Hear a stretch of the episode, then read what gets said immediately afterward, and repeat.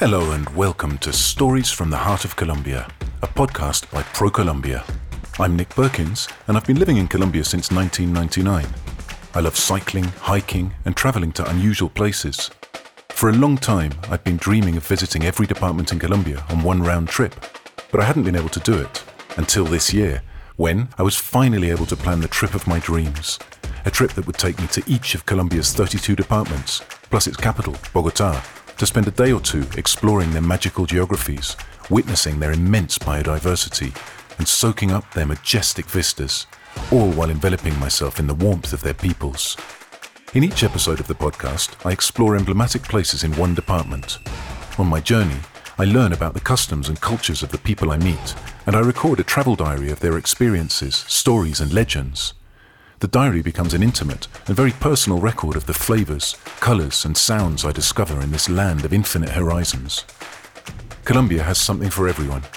Join me on this unprecedented sonic journey around one of the most diverse and fascinating countries on Earth. I'm Nick Perkins, and this is Stories from the Heart of Colombia.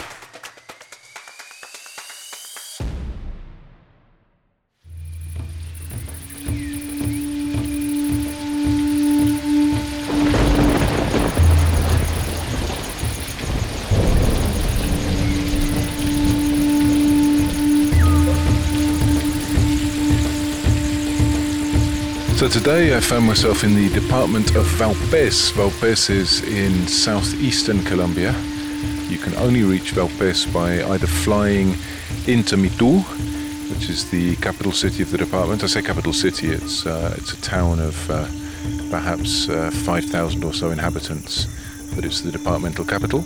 Uh, or you can get here by boat on the, um, on the Vaupés River, which uh, I'll be talking to my guide today about a little bit later on. Um, we'll talk about different options for, for travelling around the department. But uh, anyway, I flew in yesterday, had a nice afternoon wandering around the village. It was pouring with rain this morning as we are in the middle of the jungle. It can rain unexpectedly, so had, we had an absolute deluge this morning, which made it impossible to, to do anything, much less uh, do anything that involved recording sound. And it's now a beautiful afternoon. Uh, there are a few clouds in the sky, but it looks like we're going to have a good chance at a decent walk. I'm here with my guide here in Mitu in Vaupés, which is Frank Montaña. Frank is a, is a local guide. He's from one of the, the local indigenous communities, and he will be taking me on a walk through the Comunidad Mitusueño Urania.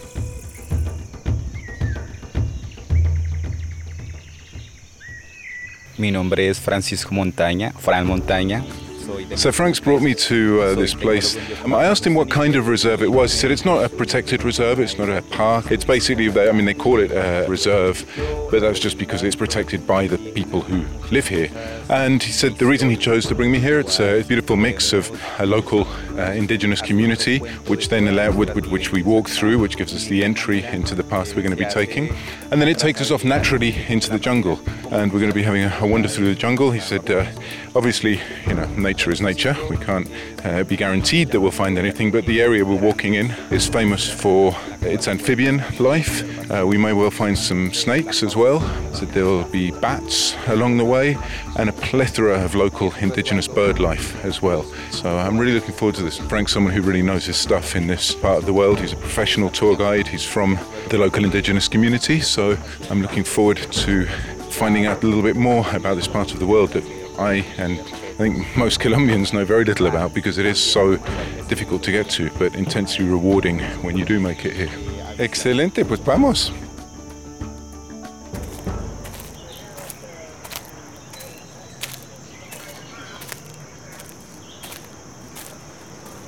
Uh, Frank and I have just uh, wandered through the main part of the of the village.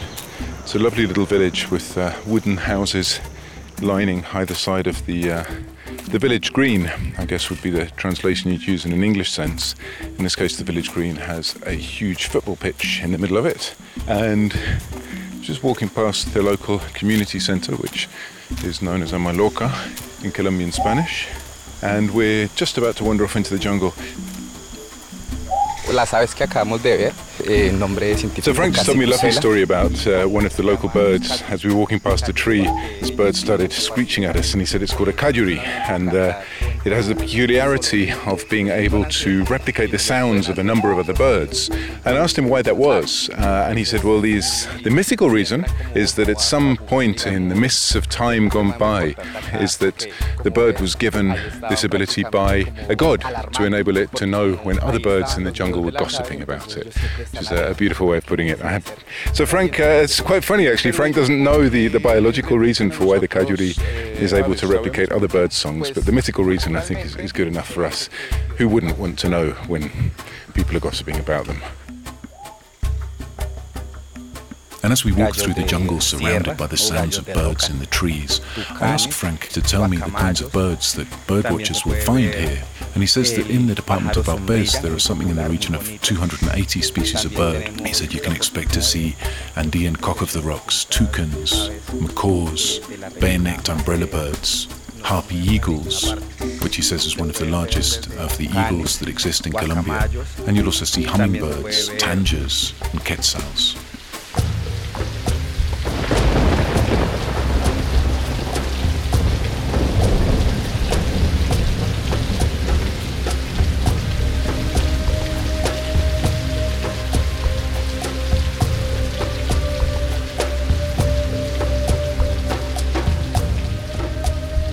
Decía, yo soy tecnólogo en biocomercio sostenible. So I just asked Frank a little bit about how he began to work in tourism. He, he studied sustainable biocommerce. And what he was studying, he realized that within the context of sustainable biocommerce sits tourism, or the other way around, but whichever way it was, he says, uh, he realized that the two were intimately connected. And so he started thinking more and more about tourism. So then one day at, uh, at Sena, he heard about uh, a new group which had been set up to look in, in more detail into the local bird life. And he joined the group. It's called Amazonia Motmot and it was a group which was basically set up to look at how birdwatching and tourism could sit together in Vaupés, uh, in this region where bird life is, is so abundant. And so he really got into birdwatching. He said he still hadn't really thought too much about tourism as a profession for himself. He'd, he'd seen lots of connections, but then he just became fascinated by birdwatching. And that led him into bird photography. And he started to learn more about photography and take photographs of birds and catalogue uh, the birds that he'd photographed. And then that eventually led him into tourism. It's something which it's very interesting when you ask people in this part of the world how they identify themselves. And Frank's answer is really, really interesting. First and foremost, I'm a Colombian. Second, I'm a proud member of the indigenous Cubeo community. And third, I'm Amazonian. So he feels this mix of different cultures. Um, and he's very clear on, he said, I'm proudly 100% indigenous. My mum's from the Guanana ethnic group, and my dad is Cubeo. And that's, uh, that's how Frank identifies himself.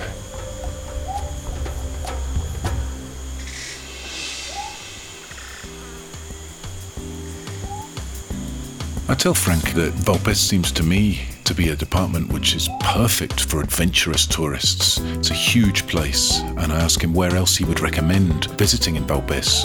And he said there's a few places he'd like to mention, one of which is uh, are the Yurupari Rapids, another one is uh, Jirijirimo, which is another series of rapids, and there's also Bogota Cachivera, it's called. And these are all places, he says, which are fascinating geologically and also have beautiful vistas and an amazing variety of flora and fauna. And these are day trips, he says, that you can do. So I asked him about multiple uh, days spent out in the jungle, and he said uh, it's really important that you do your research. This department is huge, and a lot of the places are quite difficult to access. You should get in touch with a local tour operator because they have contacts with the owners and pilots of the small planes that fly between jungle airstrips in this region. And he said uh, that there are lots of opportunities once you've got hold of your tour operator and let them know the level of adventure that you're looking for. Um, and he said there's, there's loads you can do. You can go on three, four, six day trips or even longer, depending on how long you have here and what you want to do in the department of Vaupés.